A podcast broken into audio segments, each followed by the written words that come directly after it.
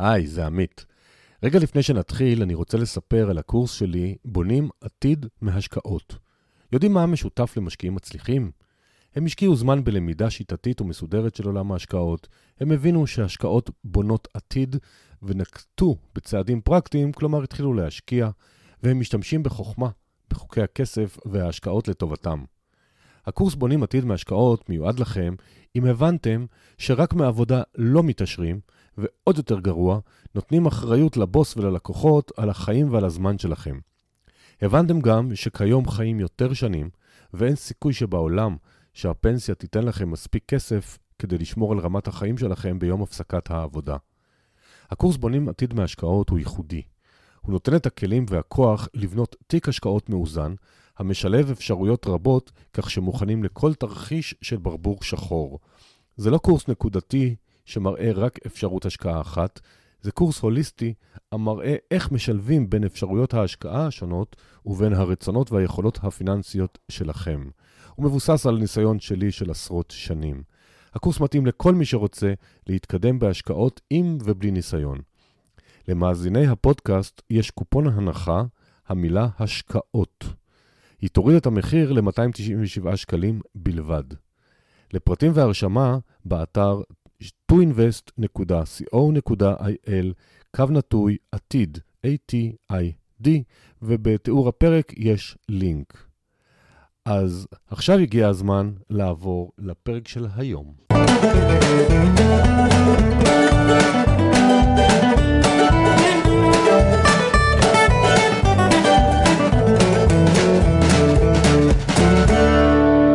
שלום לכולם, זה עמית, תודה שבחרתם להאזין לנו היום. Uh, היום האורח שלי הוא הראל קולדן, שלום הראל. אהלן עמית, תודה שהזמנת אותי. תודה שאתה מארח אותי, אני במודיעין. Uh, הראל הוא מתכנן פיננסי, איש עסקים, משקיע ומתרגל רוחני.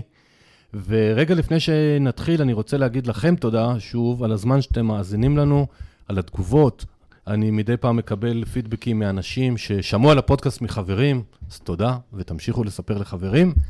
ואני מזכיר שיש לי ערוץ יוטיוב שהוא, כל שבוע אני שם שם סרטון חדש עם כתוביות גם, שתוכלו בעבודה לראות.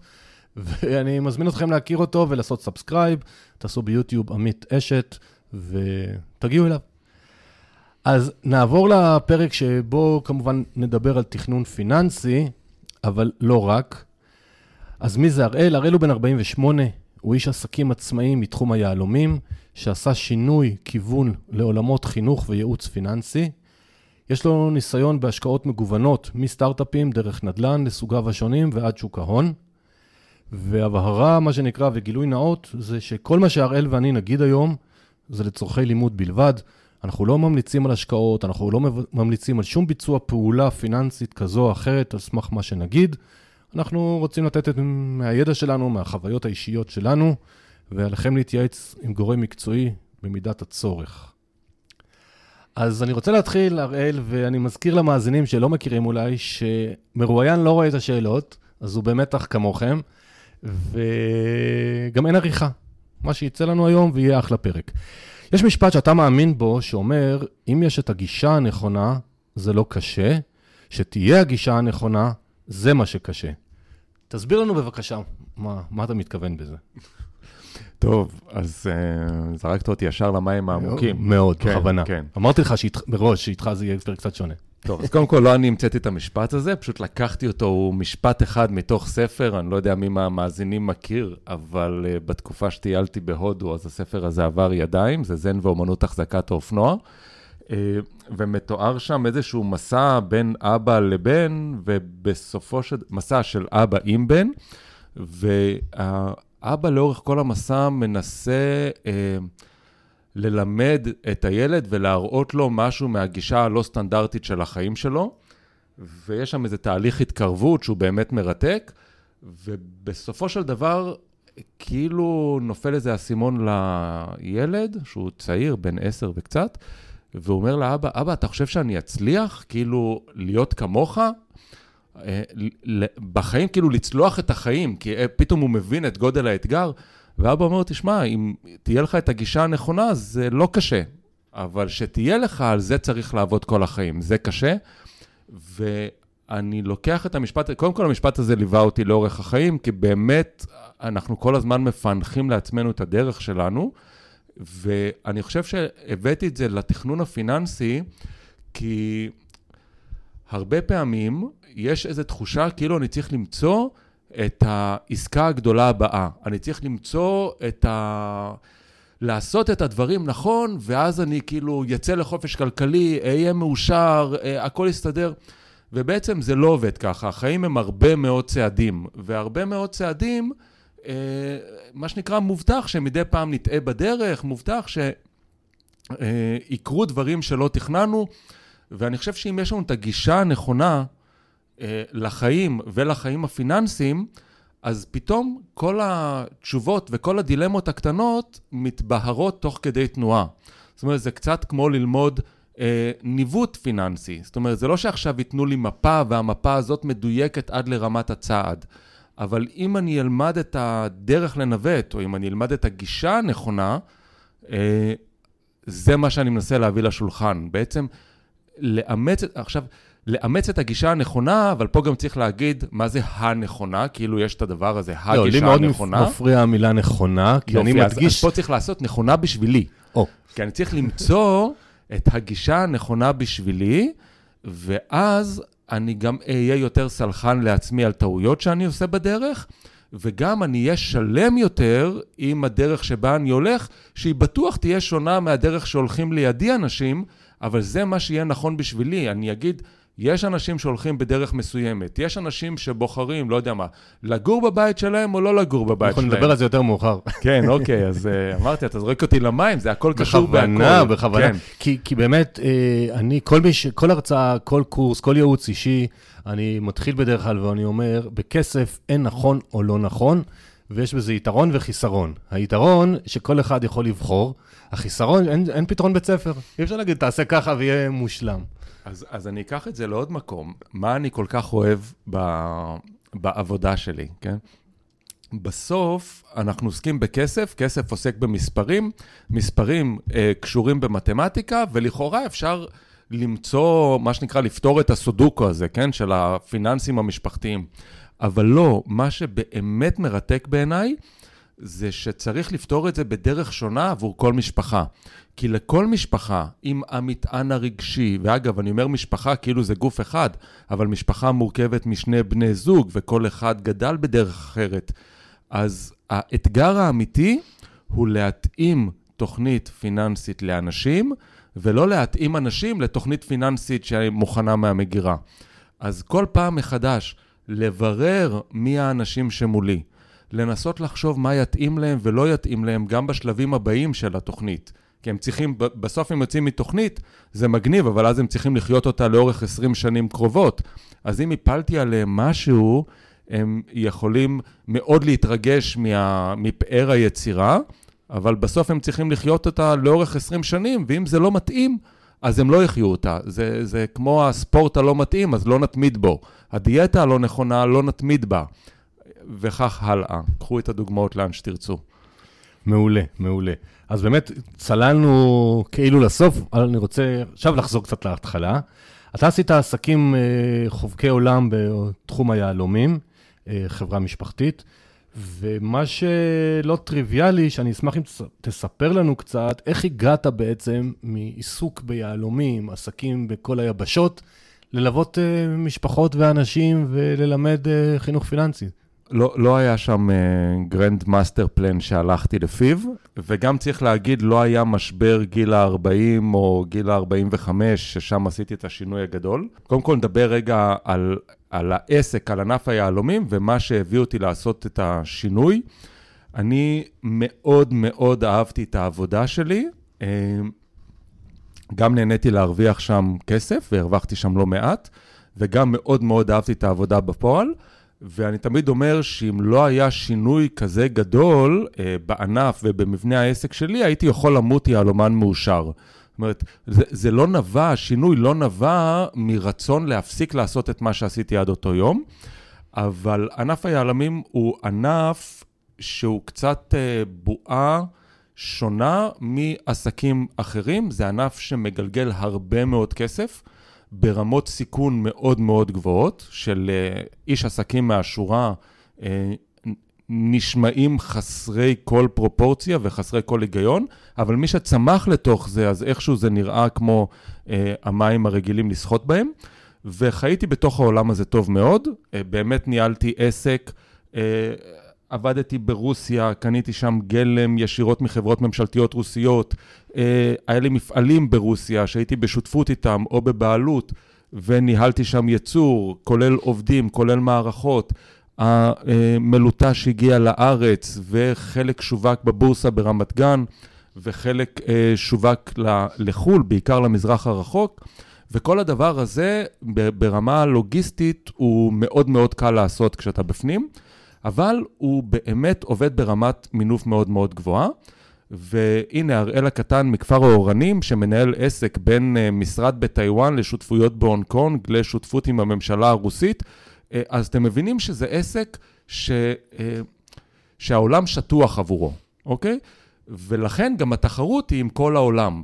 עכשיו, כשיש אה, רגולציה ישראלית על הבנקים ועל אה, אה, מתן אשראים, וזה כאילו שלנו שמים שלשלות ברגליים, ולהודים נותנים אופנוע, ואומרים, אתם עכשיו צריכים להילחם באותה תחרות ריצה, ו... אה, איך להגיד, בשלב מסוים העסק השתנה בצורה כזאת, שהניהול סיכון-סיכוי כבר לא מצא חן בעיניי. עכשיו, לא הפסדתי שם כסף, זאת אומרת, אני יכול לומר שיכלתי לצאת ברגעים שבהם היה לי יותר, אבל זה לא נבע, השינוי לא נבע ממקום של אה, הכרח לצאת ממנו, אלא רק ממקום של בחירה חופשית שאומרת, כדי להישאר בעסק וכדי להרוויח כמו שאני רגיל להרוויח וחושב שצריך להרוויח ברמת הסיכון הזאת, צריך לעשות שינוי.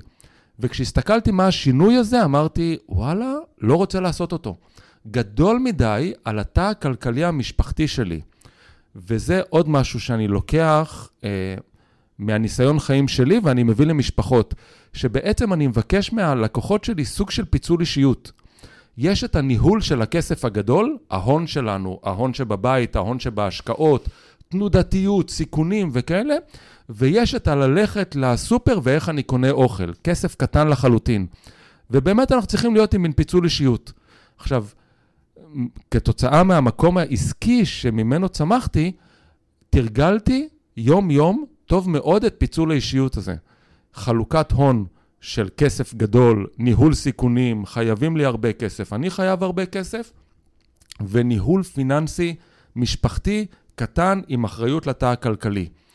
וכשהבנתי שאני לא רוצה לעשות את זה יותר ולא רוצה לעמוד בתנאים האלה יותר, אמרתי, אוקיי, לא עשיתי את זה ביום אחד כמובן, אבל הנמכתי, התחלתי להנמיך את האש על ענף היהלומים, ושאלתי את השאלה הגדולה מכולם, מה אני אעשה כשאני אהיה גדול? עכשיו, מה אני יודע לעשות? אני איש עסקים לא רע בכלל. אני יודע להעריך סיכונים, אני יודע להעריך חברות. לאורך התקופה כיהלומן גם הייתי עסוק בכל מיני השקעות, אם זה שוק ההון, אם זה נדל"ן, אם זה שותפויות, אם זה בחינה של סטארט-אפים כאלה או אחרים. אה, עשיתי הרבה טעויות בדרך, לאורך החיים של ההשקעות שלי, ואמרתי, אוקיי, אני יודע לנהל עסקים, אבל מה אני אעשה כשאני אהיה גדול? אני אפתח עוד עסק, אני אהיה מנכ"ל של איזה חברה? באמת לא ידעתי, יצאתי לעולם ואמרתי, מעניין מה יקרה. אה, והמעניין מה יקרה הזה הפתיע אותי. ובדרך לא דרך גיליתי שקיים דבר כזה ייעוץ כלכלי, גיליתי שזה... וקצת כמו פרק ב', אולי בחיים אישיים, לשמחתי אני עדיין בפרק א' שלי ומקווה, אשתי האהובה, אם תשמעי את הפודקאסט, מקווה להישאר איתך תמיד. אמ, אבל אהבה ממבט ראשון. והאהבה ממבט ראשון הזה, הזו לתכנון פיננסי ולייעוץ כלכלי, אני היום בדיעבד יודע לשים את האצבע על אה, כמה דברים. אחד, זה שאני עדיין עוסק בכסף, בדברים שאני מכיר, וזה עולמות שאני אה, מהר מאוד יודע להפריד את המוץ מהתבן, אה, מאוד מיומן בזה, אז אני עוסק בעולמות שלי. שתיים, שאם בעולם הקודם שלי שיחקתי בכסף רק עם עצמי, יש לי יותר כסף, יש לי פחות כסף, את העולם זה לא מעניין, פה פתאום אני עושה פעולות ואני משפיע על חיים של אנשים. אז אני עדיין פעיל בעולם, עדיין בעולמות שלי, וכל משפחה, כל זוג, כל אה, בן אדם פרטי שאני נוגע בו, יוצא שונה מהתהליך איתי. אז אני רוצה רגע לשאול אותך בנקודה הזאת, תן לי בבקשה את ההגדרה שלך, כי היא גם שונה מאחד לשני, מה זה תכנון פיננסי? אולי לקחת את התהליך אה, הכלכלי, בעצם אני, לא משנה אם אנחנו שכירים או עצמאים, כן, הוא באמת מתקיל אותי פה עם השאלות, אז אני חושב תוך כדי תנועה. כן, תוך כדי. סלחו לי, מאזינים. אני חושב שבין אם אנחנו שכירים ובין אם אנחנו עצמאים בעבודה, בין, בין אם אנחנו מנהלים עסקים גדולים או עסק קטן, ביחידה הפיננסית המשפחתית שלנו אנחנו עצמאים. זאת אומרת, אין לנו ברירה אלא להחליט החלטות ול... ולנהל עסק, וזה עסק משפחתי, והעסק הזה מגלגל הרבה יותר כסף ממה שאנשים נוהגים לחשוב. זאת אומרת, אם אני לוקח יחידה פיננסית שמרגע שאני הופך להיות עצמאי, נגיד גיל 25 או 30, אני מתכוון לחיות פה עד גיל 90, אז יש לי 60 שנים להחיות עסק משפחתי, אישי, שצריך להיות עם הראש מעל המים לאורך כל התקופה, לא יכול לצלול, אה, להבדיל מעסקים שאפשר לפתוח, לסגור. אה, ואני חושב שאם לוקחים את הדבר הזה והופכים אותו למודע יותר, אה, הופכים אותו למתוכנן יותר, שמים על השולחן כל מיני אפשרויות ובוחרים, אז יקרו שני דברים. אחד, כנראה שיהיה לנו יותר כסף, וכנראה שנוכל להגיע יותר גבוה מאיפה שהיינו עושים את זה באופן אינטואיטיבי. ושתיים, אולי נעשה את זה באופן יותר מותאם אלינו אישית, ואז גם נעבור את החיים האלה על מי מנוחות. זאת אומרת, אם יש לי משהו שאני מאחל לאנשים, זה לא כמות הכסף שהם ירוויחו בחיים, אלא הנחת שבו הם ירוויחו אותו ויתנהלו איתו. אני, אני, אני הייתי מוסיף על זה גם אה, נקודה שחשובה להרבה מאוד מי שכבר הורה, זה גם לראות איך עוזרים, דואגים ברמה מסוימת, כל אחד מה שהוא יכול לדורות הבאים. מה שנקרא הילדים שלנו, אולי ללימודים האקדמיים, אולי לחתונה. אבל אולי... זה חלק, אני מסכים לגמרי, אבל זה חלק מהאתגר הכלכלי. זאת אומרת, האתגר הכלכלי הזה של ה-50-60 שנים שאנחנו צריכים להתנהל, הוא יותר מאשר איך לגמור את החודש. הוא איך לגמור את העשור ואיך לגמור את החיים. וכשאנחנו לוקחים את השאלות האלה ובעצם מתחילים להסתכל על הכסף הגדול שזורם דרכנו, אז מה שבפועל אני עושה, או בפועל צריך להגיד, זה תוכנית עסקית למשפחה. זה יופי, הסיפור. יופי, אז זו השאלה הבאה, אז בוא כבר תמשיך אותה. השאלה הבאה שלי הייתה אליך, זה, כי אני גם יודע שאתה דוגל בזה גם באתר רואים, מה בין תוכנית עסקית של עסק לתוכנית עסקית של תא משפחתי? אוקיי, okay, תוכנית עסקית של עסק, אה, כששואלים מה בכלל המטרה של עסק, אז המטרה של העסק היא להשביח את ההון של הבעלים. בין בתזרים ובין בהשבחת הון, יכול להיות בלי תזרים, ואז יום אחד מוכרים את זה, קוראים לזה אקזיט.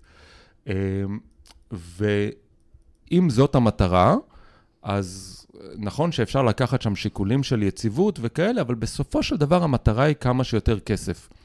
ואני חושב שבמשפחה, אמ, זה לא עומד במקום הראשון, כמה שיותר כסף. זאת אומרת, התוכנית המשפחתית, אם אני אשים על השולחן כמה תוכניות חלופיות למשפחה, ואני אראה להם, אם תעשו א', נגיע, בהנחה שהכל יקרה כמו שיקרה, אה, אז אם תעשו א', תגיעו ל-10 מיליון, ואם תעשו ב', תגיעו ל-8 מיליון, ואם תעשו ג', תגיעו ל-6 מיליון, ואם תעשו ד', אז יהיה דירה לכל ילד. בהחלט יכול להיות שאנחנו לא נבחר את האקסל הגדול ביותר, אלא נבחר את האקסל... אה, נהיה מוכנים לשלם איזשהו מחיר בשביל הרוגע, השקט, הערכים שלנו, האופן שבו אנחנו רוצים לא, לחיות. לא רק זה, אני אתן דוגמה שאני לפעמים משתמש בה ללקוחות, שאני אומר להם, בסדר, אתם רוצים מקסימום כסף, אין בעיה, יש לכם היום נגיד קרן השתלמות או חסכונות, אל תשתמשו בהם לעולם, עד שתגיעו לגיל 80, יהיה לכם מלא כסף, אבל לא יהיה חוויות, לא יהיה הנאות, לא יהיה ולא יהיה ולא יהיה, וזה ה trade off. לגמרי. אז יצא לי פעם באיזה פוסט שכתבתי משפט, שההשקעה הטובה ביותר שאפשר לעשות היא בבנק החוויות של החיים. ואני ממש אה, דוגל בזה. עכשיו, זה לא בא על חשבון כל הדברים ההכרחיים האחרים, אבל אני חושב שהאתגר האמיתי הוא איזון. והאיזון הוא איזון גם בין ההווה והעתיד, גם בין ההכרחי והרצוי, וגם בין הבא לי, או אני רוצה לצבור חוויות, או איך אני רוצה לחיות את החיים, או איך אני רוצה ללמד את הילדים שלי לחיות את החיים שלהם. עכשיו, אני חושב שהדרך הטובה ביותר לחינוך, פה נכנס הראל האבא, זה בדוגמה אישית. זאת אומרת, אני יכול להרצות לילדים שלי מה שאני רוצה, אבל אם הם רואים התנהלות שונה לחלוטין, אז הם יצאו, אה, לא יודע מה, פזרנים או קמצנים או מחושבים או לא. ואם הם יראו שחלק מה trade off בחיים הוא גם הנאה ובילויים ולחסוך היום לקראת העתיד והשקעות נכונות וניהול סיכונים, אז זה חלק ממה שאני מוריש להם, לא רק מספרים אני מוריש להם. מסכים איתך. בוא נעבור, נתקדם קצת ונעשה כמה סימולציות של החיים, מה שנקרא. לקוחות שמגיעים אליך, מגיעים אליי, ומעניין אותי לשמוע את הדעה שלך. דוגמה ראשונה שרשמתי לעצמי, אה, אדם, איש, אישה, רווקים, אה, התחילו לעבוד בהייטק לצורך העניין, התחילו להרוויח כסף, רוצים להתחיל להשקיע, והם לא יודעים איך מתחילים. מה השלבים שהיית מציע לאדם כזה? כי אני יודע שאתה פשוט מלווה הרבה צעירים, אז אני רוצה ככה שהמאזינים ישמעו עוד כיוון, דרך. אוקיי. Okay. Um,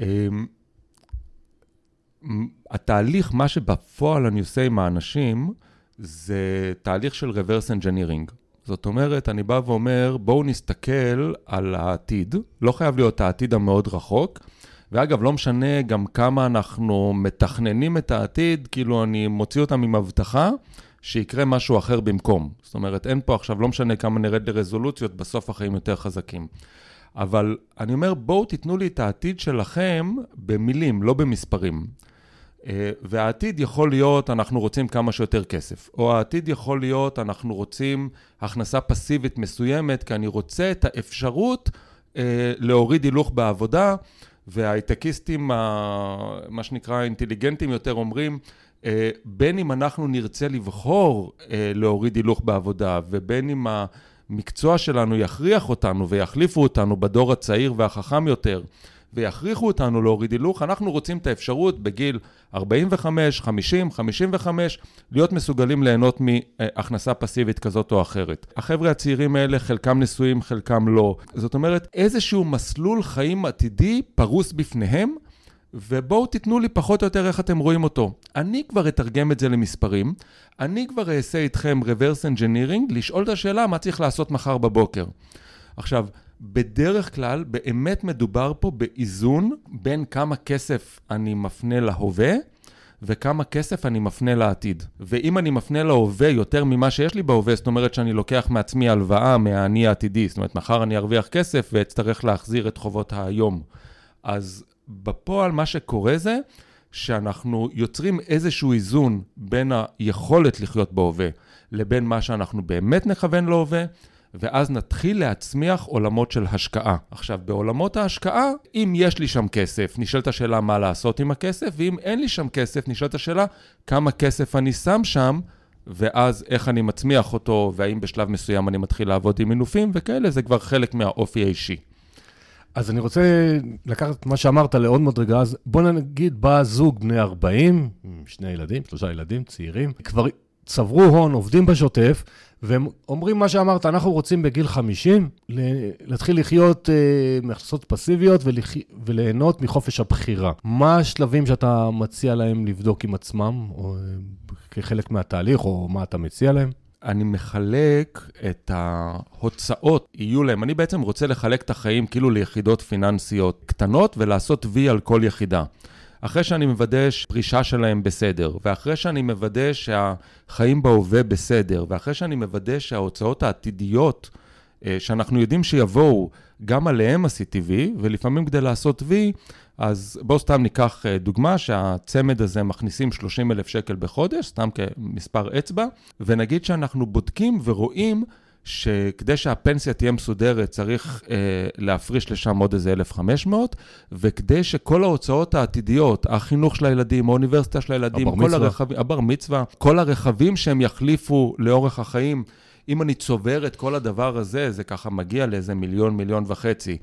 כדי לפתור את זה, אני צריך לשים עוד 4,000 שקל בצד וליצור לעצמי כאין קופה כזאת להוצאות העתידיות. אז יצרתי לעצמי כעין הוראות קבע אל ההוצאות העתידיות שלי, ואז אני יודע שאני לא חופר לעצמי בור. השארתי לעצמי בעצם 25,000 למחיה יומיומי. אבל אז, אני אומר, רגע, רגע, רציתם הכנסה פסיבית. אם אני לוקח את ההון שיש לכם ומתחיל לשחק איתו בהשקעות, אנחנו לא נגיע להכנסה הפסיבית שאתם רוצים. כדי להגיע להכנסה הפסיבית שאתם רוצים, מה שצריך לעשות זה להפריש עוד 3,000 שקל בחודש לתקופה של 7 שנים לצורך העניין, או 12 שנים, או כמה שאנחנו רוצים. נותנים לנו את הציר קדימה. ואז שוב, בתהליך כזה של reverse engineering, אני אומר ככה, נגיד שאנחנו רוצים הכנסה פסיבית של 20 אלף שקל בחודש, אז אנחנו רוצים 250 אלף שקל בשנה.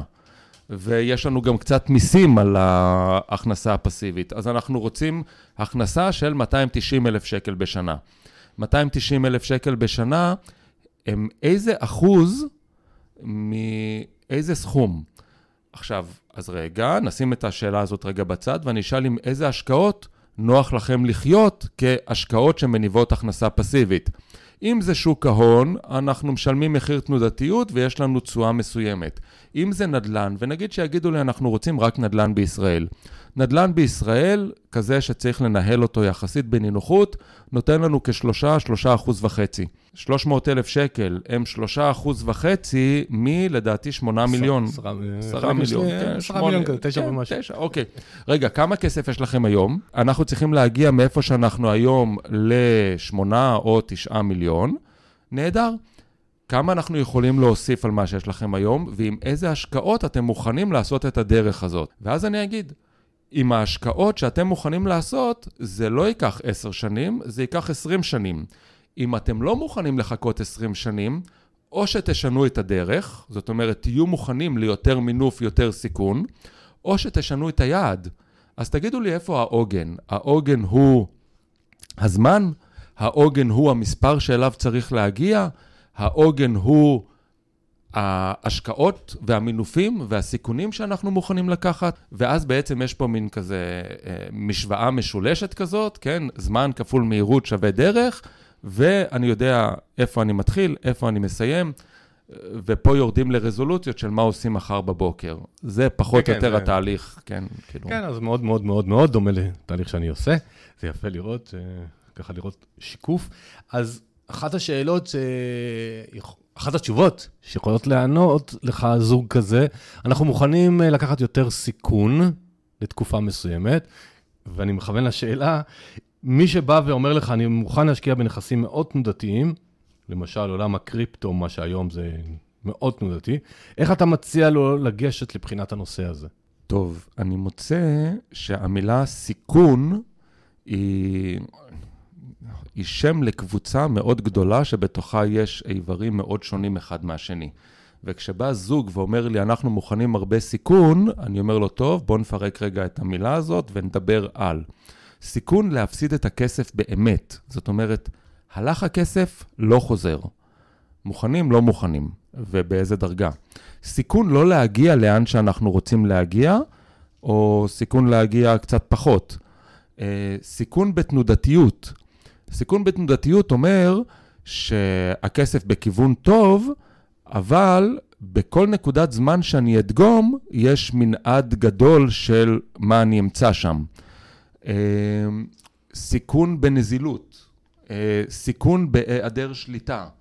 אה, לתת את הכסף, מה שנקרא OPM, others people's money, כן? לתת את הפטל, את הכסף שמישהו אחר ינהל לי אותו, ואז אני רק מקבל דוחות, אבל אני לא יכול להשפיע על זה. ואז אני, מה שנקרא, מתפלל קודם שהוא יהיה בריא, ורק אחר כך שאני אהיה בריא. אז בואו נדבר רגע על סוגים שונים של סיכון, ועל איזה סיכון בדיוק אתם מוכנים לקחת. ואז כשמתחילים לבנות תיק, אז אנחנו רוצים אה, להגן על עצמנו באיזון לא רק בדרגות הסיכון, אלא גם בסוגי הסיכון. ואז אנחנו מוצאים את עצמנו עם תיק שהוא יכול להיות יותר יצירתי, יותר מפוזר, אבל גם שבממוצע שלו הוא נותן קצת פחות ממה שאנשים היו רוצים. זאת אומרת, בואו ניקח איזו השקעה, כן, יש עכשיו הבונטון ברשתות החברתיות, כולם רצו להשקיע בנדל"ן בחו"ל. עכשיו, זה סבבה לגמרי, אין לי שום דבר נגד נדל"ן בחו"ל, אני רק אומר שהדבר הזה עלול להסתבך אולי קצת יותר ממה שאנשים אה, נוטים לספר על זה. אם זה המצב, אז זה סבבה לגמרי שתהיה לי השקעה או השקעות בנדל"ן בחו"ל, אבל האם נכון שכל ההשקעות יהיו כאלה? מה קורה אם משהו מסתבך שם? ופה אני מגיע לשאלה שבעיניי היא חשובה יותר בניהול סיכונים. זה לא מה הסיכוי שיקרה משהו רע להשקעות שלי, אלא מה ההשלכה על החיים שלי אם קורה המשהו רע הזה. וזה ניהול סיכונים שנראה לי יותר נכון. אז... אז בהמשך לזה, אז מה דעתך לפיזור נכסי השקעה? אתה בעד או נגד? אני אגיד לך למה אני מתכוון. מצד אחד יש הדוגלים לפזר, לפזר, לפזר, לא לשים את כל הביצים בסל אחד, מה שנקרא. מצד שני, יש כאלה אומרים, לא, אני מאמין בנדל"ן בחו"ל, בשוק ההון, במטבעות דיגיטליים, בזה, בזה, בזה, ואני רק שם. איפה, בסובייקטיביות שלך, מה, מה הנטיות לב שלך? הפיזור הוא טוב לנו בכמה דברים, בעיקר בזה שאם אנחנו באמת מפזרים בין נכסים והשקעות שאין ביניהן קורלציה, אז לאורך החיים אנחנו חווים פחות תנודתיות. עכשיו, אני יכול ללכת להשקעות, נקרא לזה משעממות, שיודעות לתת לי 2% בשנה, ואז זה לא משנה כמה אני אפזר, אני אשאר עם ה-2% בשנה. אני יכול ללכת להשקעות של uh, תנודתיות שנותנות 10-15% בשנה, אבל אז הפיזור עדיין שומר לי על רמת הרווח הממוצעת לאורך הרבה שנים, אבל ממתן קצת את התנודתיות, כי כשאחד uh, מככב ועושה לי 20% בשנה, והאחר בדיוק סובל ונשאר במקום, אני uh, באיזשהו מקום מגן על עצמי מתנודתיות. אז אני כן בעד לפזר, אבל פה יש שאלה של מסה קריטית של כמה כסף יש לי. יש פה גם אלמנט של התמקצעות בהשקעות. ואם אין לי הון משמעותי גם לפזר וגם להיות עם היכולת להתמקצע בסוג מסוים של השקעה, אז אני עלול מרוב פיזור להשקיע בהרבה מאוד דברים שעל הנייר הם מגניבים, אבל הם מסוכנים מדי או בעייתיים מדי, או אין לי עליהם שליטה. אז אני חושב שהתשובה היא שונה למשפחות שונות, בגילאים שונים, ביכולת פיננסית שונה. היא, זאת שאלה שחורגת מהתחום של המודל האידיאלי ומגיעה גם לתחום של כמה כסף יש בפועל. Uh, לצורך העניין, נדל"ן בישראל, יש לו איזשהו רף כניסה מסוים. Uh, ואני לא יכול לבוא ולהגיד, אני רוצה להשקיע בנדל"ן בישראל כשיש לי 100 אלף שקל ואני רוצה גם לפזר בין נדל"ן לשוק ההון. אבל אם יש לי עשרה מיליון שקל ואני רוצה לפזר את ההשקעות שלי, אז אני כבר יכול להתחיל לדבר על מינופים, על התמקצעות, על חו"ל, על ישראל, על קריפטו כחלק מהתיק, ועוד ועוד, אני אוהב דברים כאלה. מעולה. אז ברשותך, אני רוצה רגע לקפוץ לעולם אחר, שהתאפקתי לא להגיע אליו עד עכשיו, זה העולם מופלא ששנינו אוהבים אותו, שהוא בכלל עולם הרוח. דיברנו בכוונה, התחלנו עם הרבה מספרים, ועכשיו יש עוד דברים בעולם חוץ ממספרים. אז אתה מוכן לשתף את המאזינים שלנו באיזה תואר עשית בכלל? וואי, אני התחלתי עם uh, תואר במנהל עסקים ופילוסופיה באוניברסיטת תל אביב. Um, כן, תמיד היה, תמיד היה ברקע um, טאי צ'י, פילוסופיה, יוגה, הודו פה, הודו שם, um, גישות שונות לחיים, מרתק אותי, וזה חלק בלתי נפרד מהחיים. אה, אז מה אתה מרגיש שעולם הרוח תורם לך ב- ביום-יום? איזון, מודעות, לא יודע, להיות קרוב יותר לעצמי, כי בסופו של דבר, אה, כאילו, מה שנקרא, זה כל מה שיש לי, אני ועצמי. ובחרתי להכניס לתוך הדבר הזה עוד אנשים יקרים שחשובים לי, אבל בסוף הולכים לישון, כאילו, אתה יודע, אנחנו, כן, כאילו עם המחשבות. מי כמוני יודע.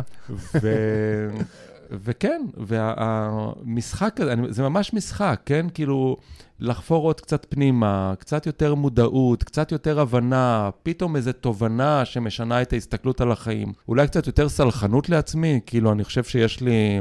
אפשר לעשות פודקאסט רק על טעויות, כן? עשיתי כאילו לא מעט כאלה. ויש... גם אני. אוקיי, ו- ויש איזו אה, מידה מסוימת של אה, חיוך, שאתה אומר לעצמך, הנה עוד אחת. ואוקיי, אבל זה חלק, ו- ואיזשהו מחיר שאנחנו משלמים. אני גם חושב ש... חלק מהסיבה שהיום אני עושה את מה שאני עושה, זאת עבודה רוחנית. כי בכישורים שלי, ביכולת שלי, לגמרי יכלתי לקחת את זה למקומות אחרים. והבחירה לעסוק במשהו משנה לאנשים את החיים, או תורם, מזיז משהו בעולם, וליהנות מזה, ממש ליהנות, אני כאילו חוזר מהעבודה עייף עם חיוך על הפנים. זה כשלעצמו, זה כאילו, בלי זה, זה לא, לא הייתי פה, הייתי עושה משהו אחר, אוקיי? ואני נורא מבסוט מזה שאני פה, אני חייב את זה למודעות הזאת. אני חושב שזה הנתינה גם, אה, כשאתה נמצא ברוח עמוק. אתה גם נמצא במוד של נתינה. אצלי למשל בלוח המחיק במשרד שלי, אז כתוב לי בגדול, הגשר בין רוח לחומר, שזו המשימה שלי, כאילו, הפודקאסט זה אחד הדרכים שאני מנסה להגשים את הייעוד, וזה באמת, אה, כמו שאמרת יפה, זה איזשהו איזון, איזושהי מודעות, זה, זה להיות אמיתי, לפחות, לפחות לעצמנו. מה עושים עם האמת הזאת? אנחנו בוחרים. כן, עכשיו, רגע, צריך, צריך רגע לה, להגיד משהו.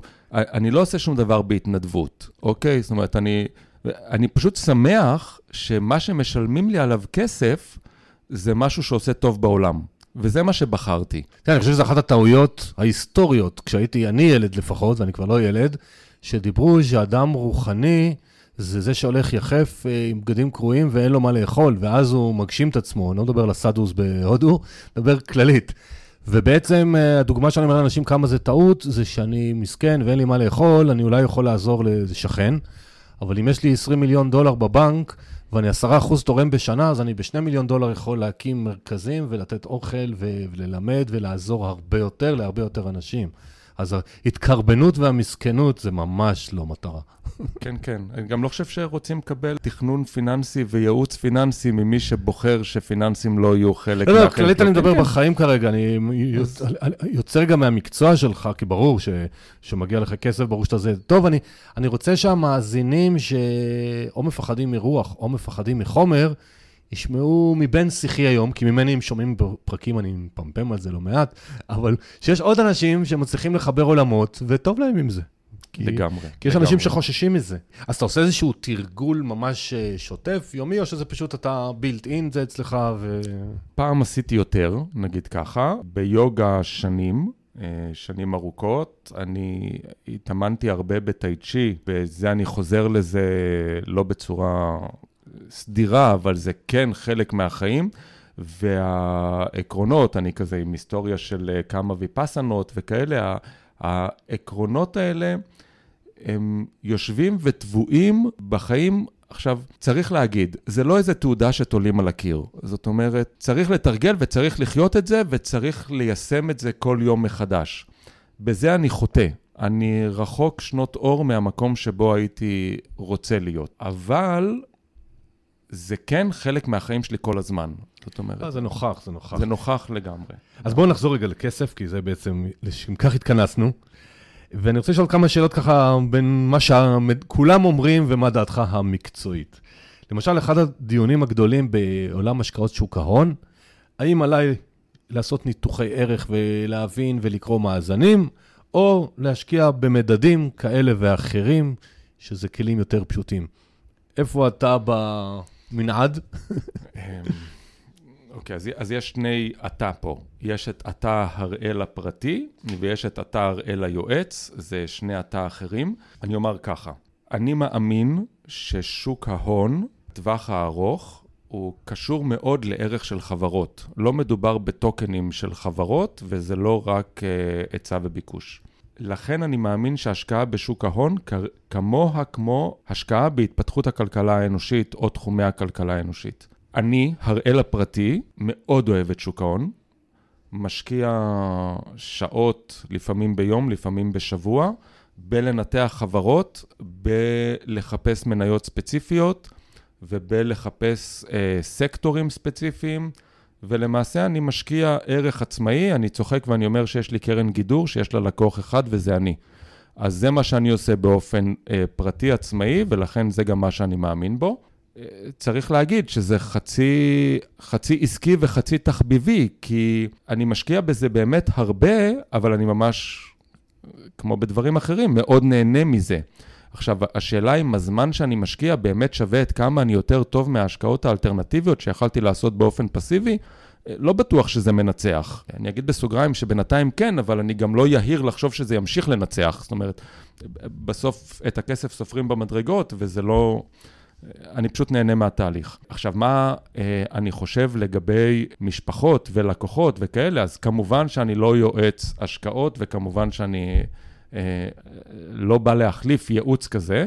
אני חושב שיש מי שלא רוצה להתייחס לזה כחלק מהחיים שלו, ללמוד את זה, לעשות, יש משהו בהשקעה הפסיבית, בהשקעה שבאה ואומרת, אני לא מנסה לנצח אף אחד, אני לא בתחרות עם אף אחד, אני פשוט שם את הרפסודה שלי על המים, ואני יודע שהמים, מה שנקרא, שמתי אותם במרכז הנהר, הם יגיעו לים.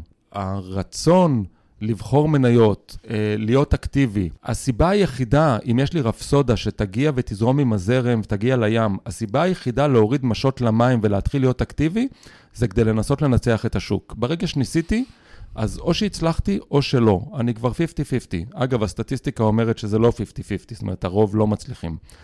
אה, ולכן אני חושב שהדבר הנכון לעשות זה פשוט אה, ניהול פסיבי, ארוך טווח, מצטבר עם השקעות מצטברות, אה, וזה לא ייעוץ השקעות. לא, כמו שאמרנו בהתחלה, זה גילוי נאות, זה הכל דעות סובייקטיביות.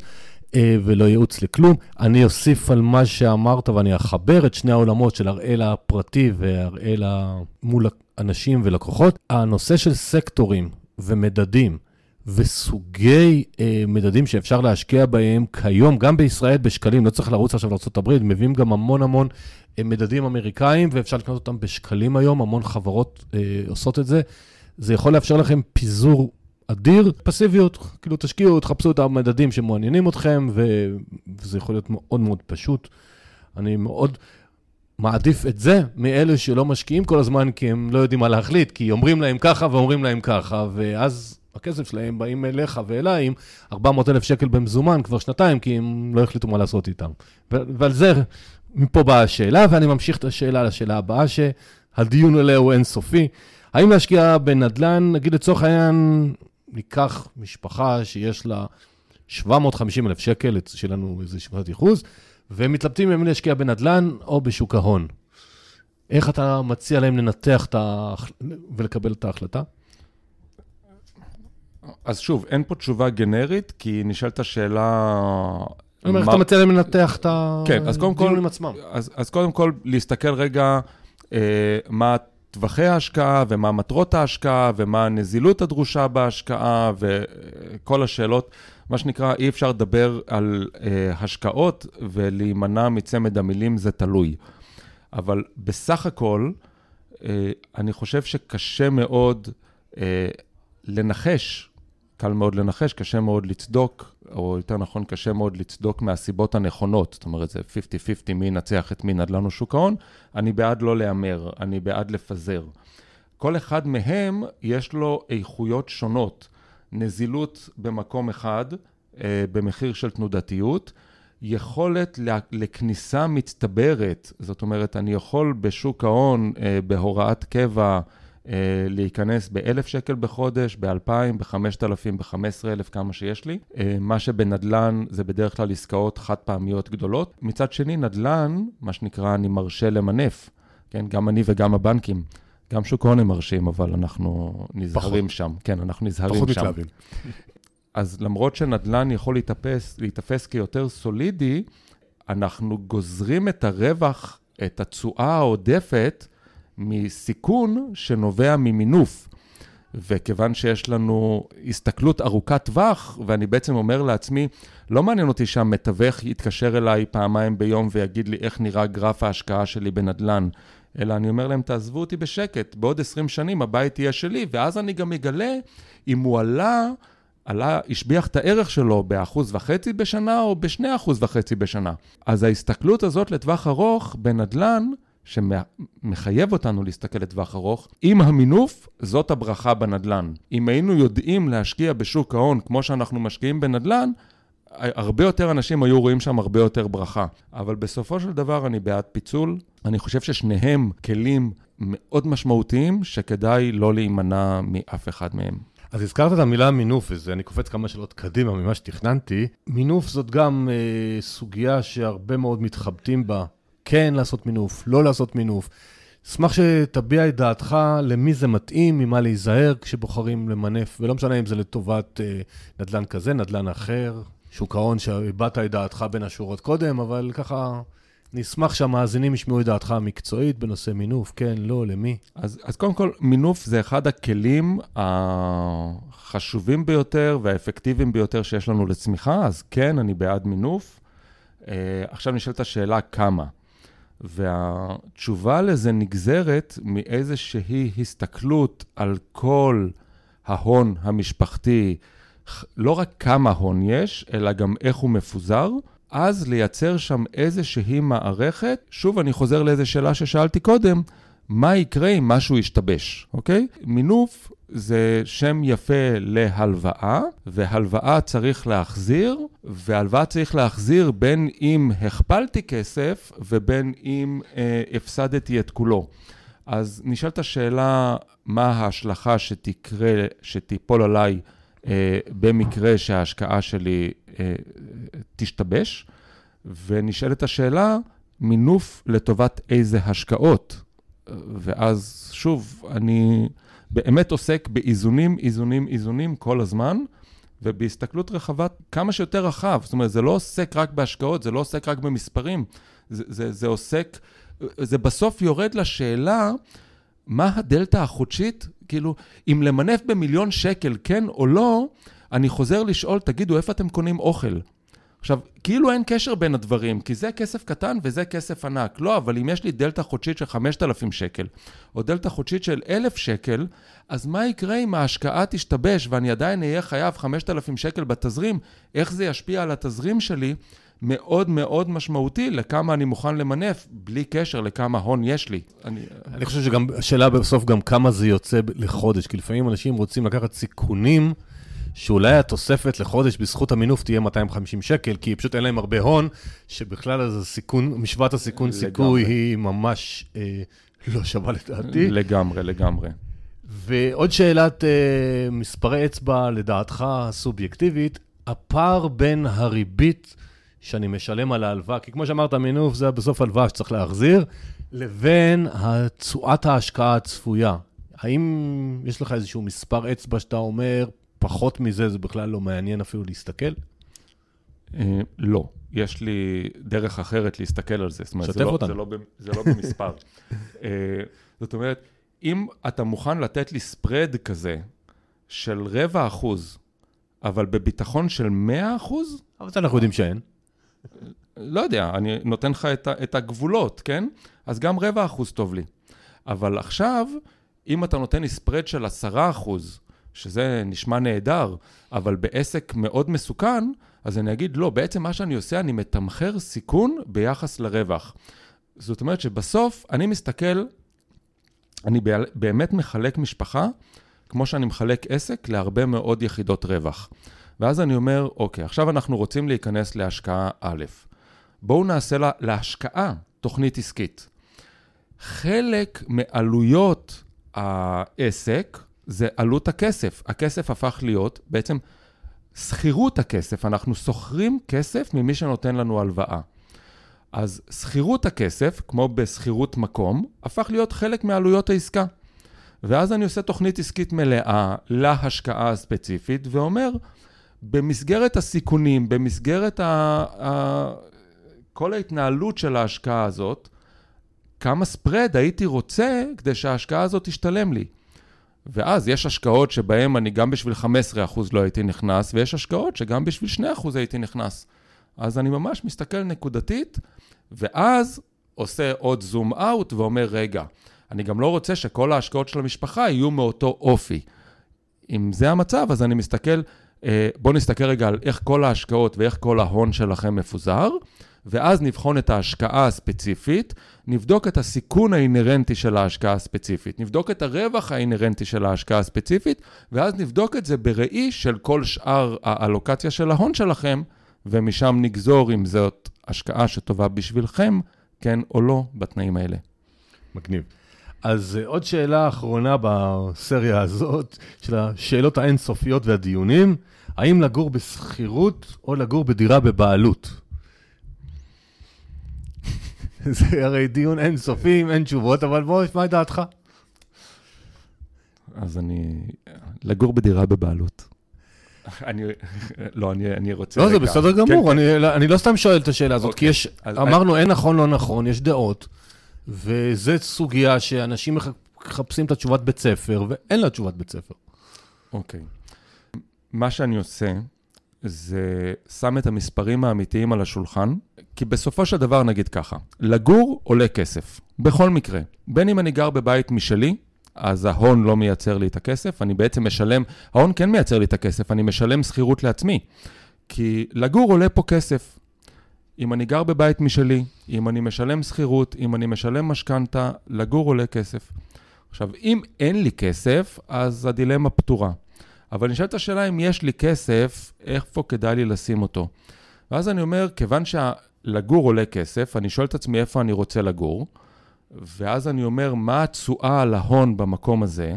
ואז אני אומר, איפה אני רוצה לקנות ולהשכיר כדי להרוויח יותר?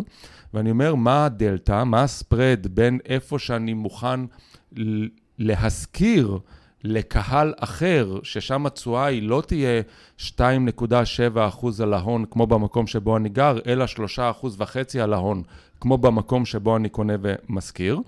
אה, ואז אני מסתכל על הספרד הזה, ולוקח בחשבון את התשואה נטו, כן? כי צריך גם לתחזק וצריך גם זה, ואומר, אוקיי, האם בשביל הספרד הזה שווה לי? אם שווה לי, ברכה. אם לא שווה לי, אז אני בעצם מוותר על הדלתא הזאת של 700 שקל בחודש או 1,200 שקל בחודש בשביל לגור בבית שלי. עכשיו, הרבה פעמים כשאני מראה למשפחות את הספרד הזה, הם אומרים, אה, ah, בשביל 800 שקל בחודש, זה כל ההפרש? על זה כל מה שאנחנו מדברים? אז בטח שאנחנו מעדיפים לשלם 800 שקל בחודש ולגור בבית שלנו, ולא לעבור דירות כל פעם שבעל הבית רוצה. אז בסוף, מה שאני אוהב לעשות, זה לשים את המספרים על השולחן ולהגיד תבחרו. אתם רוצים את האופציה הכלכלית, או אתם רוצים את האופציה הרגשית, נוחה, לא נוחה, ובואו נתמחר את זה. זה העניין. עכשיו, אני, אני רוצה לומר פה עוד משהו. אנחנו רוצים להשקיע בנדל"ן, דיברנו על זה. ונדל"ן זאת השקעה שהיא השקעה באלוקציה של נכסים, באלוקציה של הון, היא השקעה שהיא דואלית. יש לה, היא, משר, היא מצמידה אותנו לשני דברים שונים. היא מצמידה אותנו לשווי הנדל"ן, יעלה ירד ביחס נגיד לשוק ההון, ביחס לזהב, ביחס לקריפטו, אבל היא גם מצמידה אותנו לעלות המחיה בארץ שבה אנחנו גרים. וכשאנחנו בעצם בוחרים להיות הבעלים של נדל"ן ראוי למגורי משפחה, עכשיו, זה בסדר שאני בוחר לקנות נדל"ן בפריפריה ולגור במרכז, אבל אני רוצה נדל"ן בפריפריה לא כזה שאני עכשיו בונה שם על חלוקה ועכשיו אה, השכרות, נדל"ן ראוי למגורי משפחה. אני בעצם מצמיד את ההון שלי לעלות המגורים בעולם שבו אני חי. יעלה, אני יעלה יחד איתו. ירד, אני גם, עלות המגורים שלי תרד.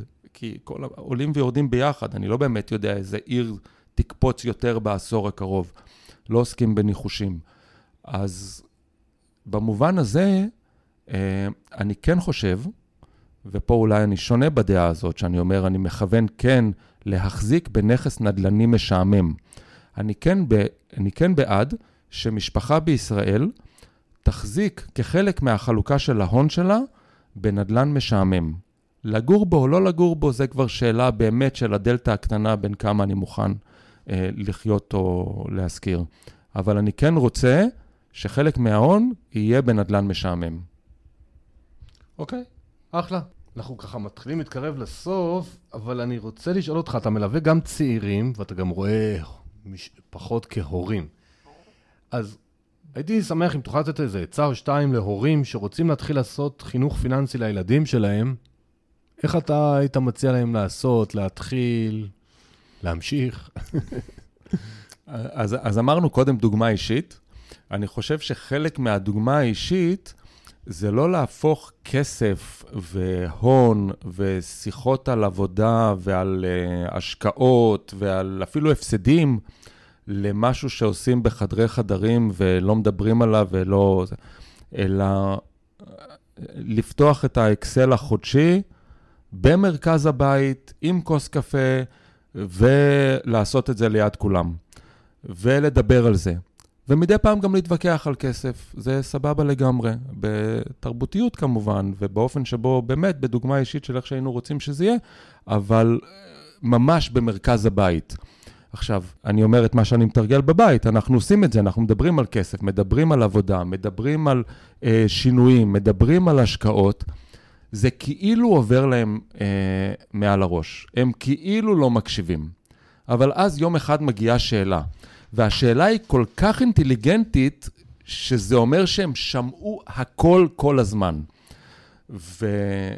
ואז התשומות ההוריות הקטנות האלה, אה, ואם אנחנו בכלל עברנו תכנון פיננסי ואנחנו גם מתנהלים נכון, אה, אז אה, אין, אין דרך לתאר עד כמה זה משמעותי.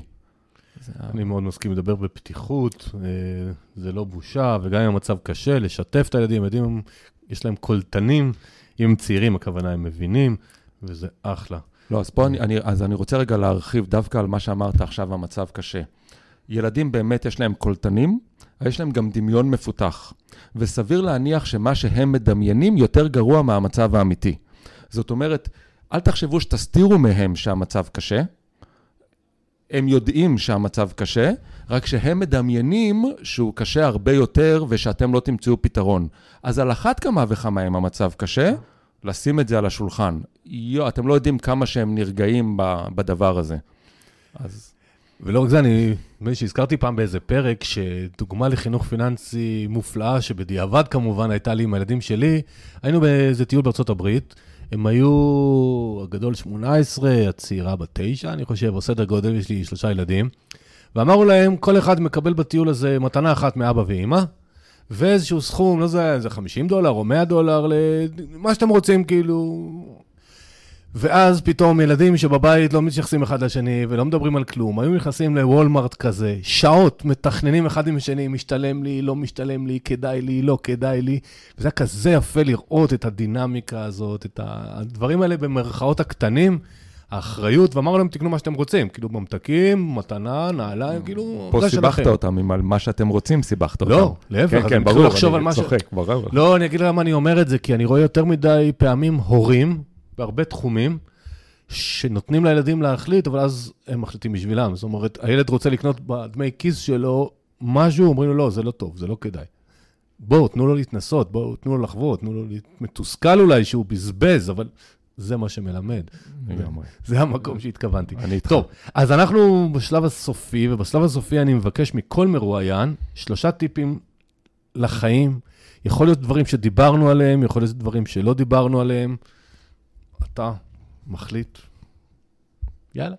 אתה עם ההתקלות שלך, עמית. אז ככה, דיברנו על לאמץ גישה, אני חושב שבאמת צריך להקדיש לזה זמן ולברר עם עצמנו מה אנחנו רוצים ואיך אנחנו רוצים, להפוך את התהליכים האלה למודעים. מה, תהליכים, אתה מדבר על תכנון פיננסי? תכנון פיננסי. אנחנו כן. מדברים על פיננסים, נכון? כן, אבל התכנון, אתה יודע, תכנון, לא כולם אה, פתוחים לתכנון.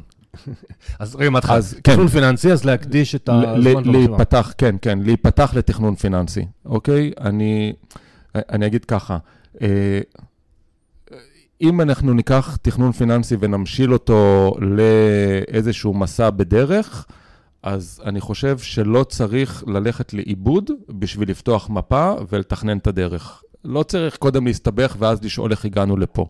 אפשר קודם לתכנן את המסלול ולעשות את זה מודע מלכתחילה. אני חושב שהפוטנציאל שה, הוא להגיע כנראה יותר רחוק ממה שחושבים. כדאי לעשות את זה ממקום טוב.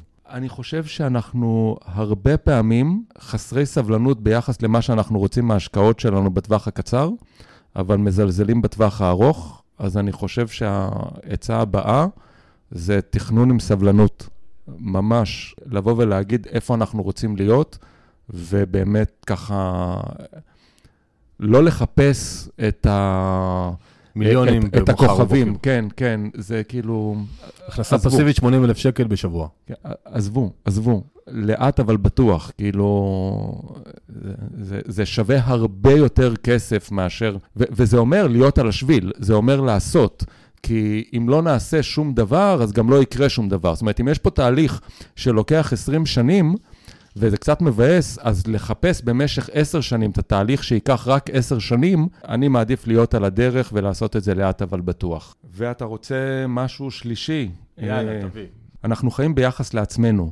זה אומר ש- להסתכל כמה שפחות ימינה-שמאלה, לברר איפה אנחנו חיים ולבנות לעצמנו את רמת החיים שלנו, את המקומות שאליהם אנחנו רוצים להגיע ולהתמיד בהם. זהו, תמיד יש הרבה יותר, תמיד גם יש מעט, זו שאלה על מה אנחנו מסתכלים. תחיו ביחס לעצמכם, ואינשאללה תגיעו רחוק ככל שתוכלו.